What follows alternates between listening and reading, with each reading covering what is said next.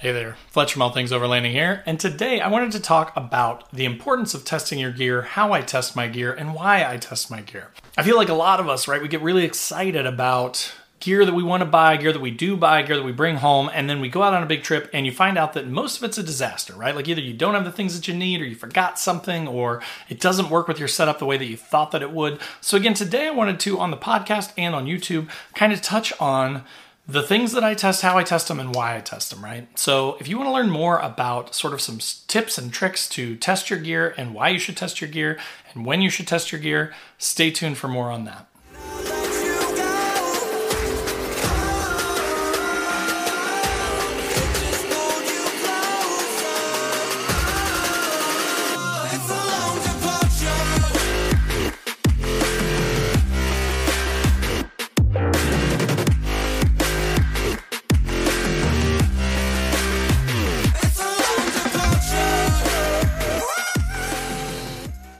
Right, so as I mentioned today, I'm talking about testing gear. So let's start with, you know, what kind of gear you should test, right? So I'm gonna start with the what, then I'm gonna move into the why, and then I'm gonna move into the how, okay? So starting with the what. Pretty much everything is my answer for that. When you're thinking about your gear, you know, it may seem like, oh well, I my suspension's installed. I've been driving the truck around town, you know, all week. I don't need to test that, right? I don't need to go to someplace closer to home to test that out. I can just go on that 10 hour away trip, right? I can go on this two week long trip without really testing my suspension, for example. Or you know, there, there's just any number of things, right? It could be your suspension, it could be a vehicle modification, it could be a new chair that you got, it could be a chainsaw that you got. A really good example of one that I have right now that I have not yet tested, but I'm planning to have it be an integral part of a two week long trip to Canada that I'm taking in a couple months is a water filtration system. I could just put that thing into a Plano crate. I could put it in the back of my truck and I could wait until I'm in Canada to try and use that thing. But then I'm going to have questions. I'm going to run into problems. I may not have reception to Google or YouTube how to run it or how to put this in or how to put it together. So it's super, super important with that and all your gear to take it out and test it before you go on any sort of real longer term trip or one where you might be in actual danger if your gear doesn't work right? So the gears that I test again is pretty much everything from small stuff to like lanterns and flashlights and, and that sort of thing, all the way up to vehicle modification, suspension, roof top tents, you know, bed rack, that sort of thing. So let's move on now to the why test your gear, right? So again, there are a number of concerns that come with new gear. Some of those could be safety, some of those could be reliability. Again, like I mentioned earlier, some of those could be just knowledge of how to use the gear, right? So, those are all good reasons why you should test your gear. So, let's go through some examples of that. My bed rack is from Xtrusion Overland. It's awesome. I love it. It's super customizable. You can mount stuff to it all over the place. I actually put that thing together and then I went out on a trip to Hoosier National Forest, which is really close to my house within a couple hours, and I kind of tested it out. And I got there and I realized I was kind of looking at it and I was thinking, how am I going to mount my awning? I was thinking ahead, right? Because I needed to move my awning from my old truck to the new one. And that's when I realized, like, I had absolutely no idea how I was going to mount this awning to it. It just didn't make sense to me because it has channel on the back of the awning and it has channel on the extrusion rack. And so for weeks, I was like, what am I? This doesn't make any sense. There's no way to mount this thing to it. Do I need to attach my normal brackets via the extrusion, I guess, and then attach it to that? But I was like, I know that I've seen other people with it mounted in a different way. So I was like, you know, I just need to do more research on this. So while I was out there, I tested it out. I also realized that some of my bolts were coming loose, even the ones that had been thread locked. So again, checking it over, not just assuming that everything's okay, right? But going out, taking it off road, shaking it around, you know, putting it through its paces and kind of testing it is super, super important. And it makes a big difference for then when I go on this longer trip, I don't have to worry about this thing falling off. So then when I got home, right, I started doing research. I started thinking about how am I going to be able to, uh, you know, fix this this uh, rooftop tent. I started doing research. There's an Xtrusion Overland group on Facebook, which I joined, and I started, you know, searching within that group for how people had attached them, and I saw some pictures that kind of gave me some clues on how to do that. I also, when I got home, I had noticed those bolts that were loose. I didn't have Allen wrenches with me when I was in the woods, so I got my Allen wrenches out and I went through the whole entire rack. Now there were only a couple of bolts that were loose, but I still I checked every single one of them, made sure they were all tightened down, and I think that's just a good thing to do, especially before a bigger trip is to get out there and test it out, shake it down a little bit, and then come home and test it and make sure everything's tight on a bed rack, for example. Um, then, as far as the the roof or then as far as the awning goes, I looked it up, I saw those pictures, and I, fin- I finally realized that you can use these sort of uh, triangular shaped gussets to attach that to the extrusion. So once I figured that out, I was like, oh, that's genius. Uh, but again, it just it took me a while. Like it just was not clicking with me for some reason. I did not have any idea how to do this. But taking it out, testing the gear, kind of thinking about it, looking at it, checking it over, making sure everything's tight, all that stuff lent itself to me figuring out not only that some of my bolts were loose and that I needed to tighten them, but also how to then fix my my awning, which now is on the truck, and I love it. It's so awesome. The brackets that come with that thing are super long. And that's another thing, right? Is I could have just thrown my brackets from my previous setup on this new one, and I probably could have put a bolt down through it into a T-nut to attach it to that rack. But then it's lower. With my old brackets, that was always my problem, is I was bumping my head on the stupid awning when I go underneath of it. The extrusion rack again is made to lift it up. It has these these bars that go up above the bed rack itself and to the side of your rooftop tent so that you can mount your awning up higher so that you don't have to worry about smacking your head on it and you can actually get some coverage with it. So again, just taking some time, thinking through it, taking it out, testing it, led me to a better decision and a better outcome than if I had just been like, mm, I don't know, I'm just gonna strap these brackets to it because it's what I got.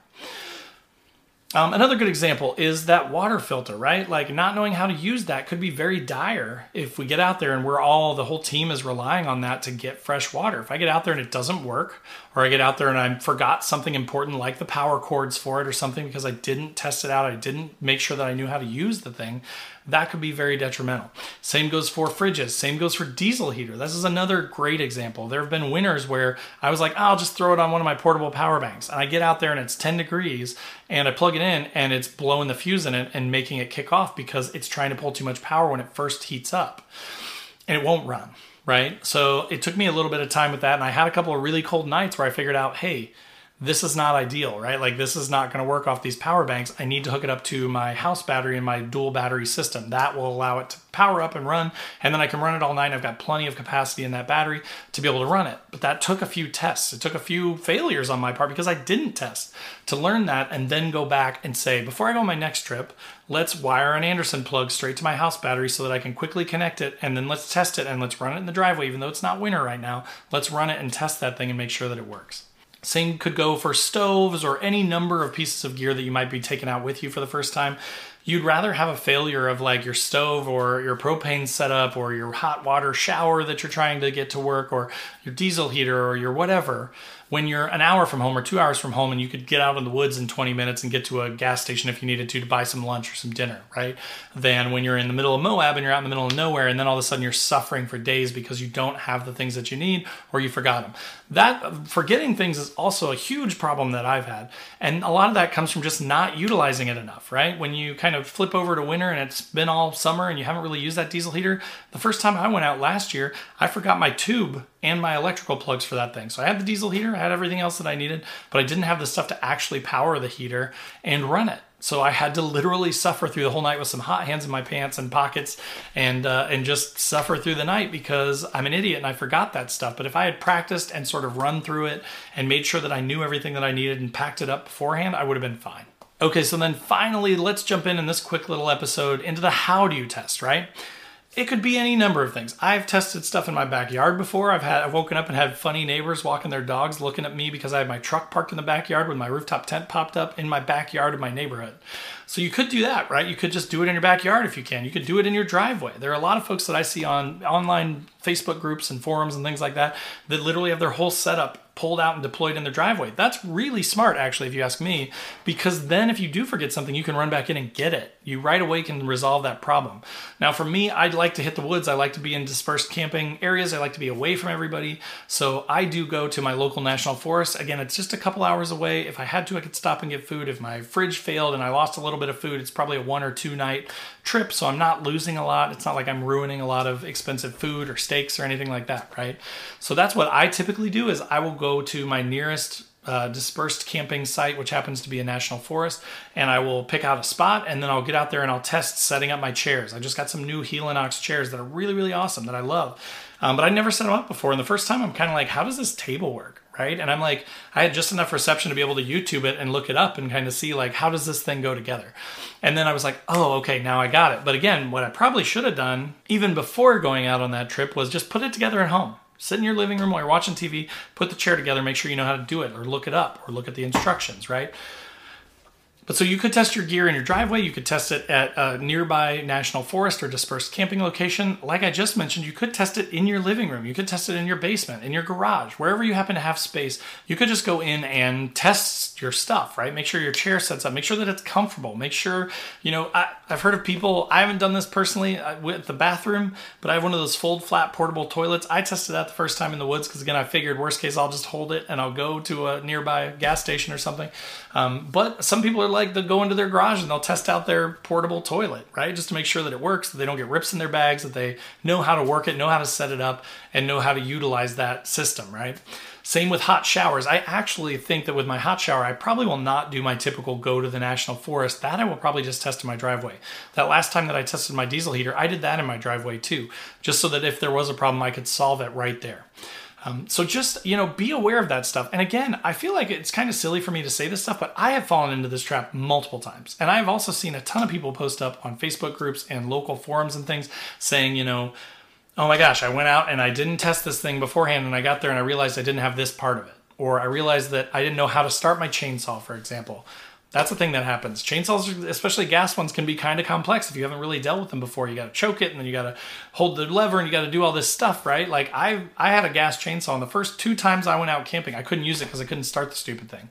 But if I had just tested it at home and started it a few times and really familiarized myself with it, then those would have been better trips, and I would have been able to use that gear.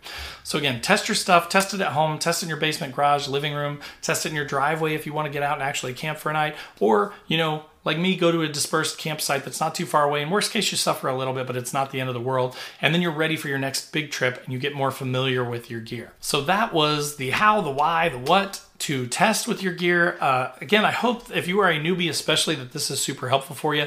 I've only been doing this for about four or five years now. I still consider myself a newbie. I have questions all the time. I make dumb mistakes all the time. So I'm just trying to impart some of the knowledge that I've learned uh, to you guys to help you out. Because again, a lot of the times this could turn people off, right? It could you have a really bad experience and you may not want to go again.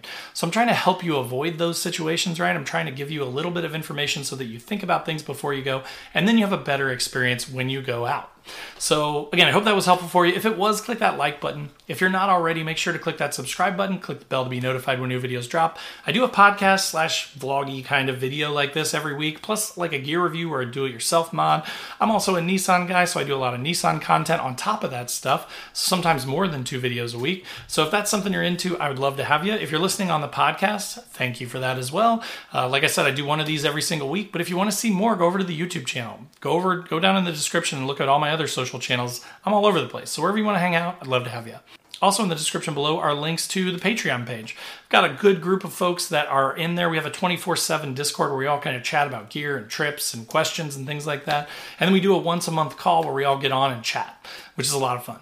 And then there's also the Newbie Overlanders group, which is totally free to join. It's on Facebook. If you hop over there and click through that link, you can join that and I'll let you in there. But it's just a great growing group. There's tons of people in there already sharing their rigs and their setups and their questions and their trips. So, super cool place to be. And we'd love to have you there as well.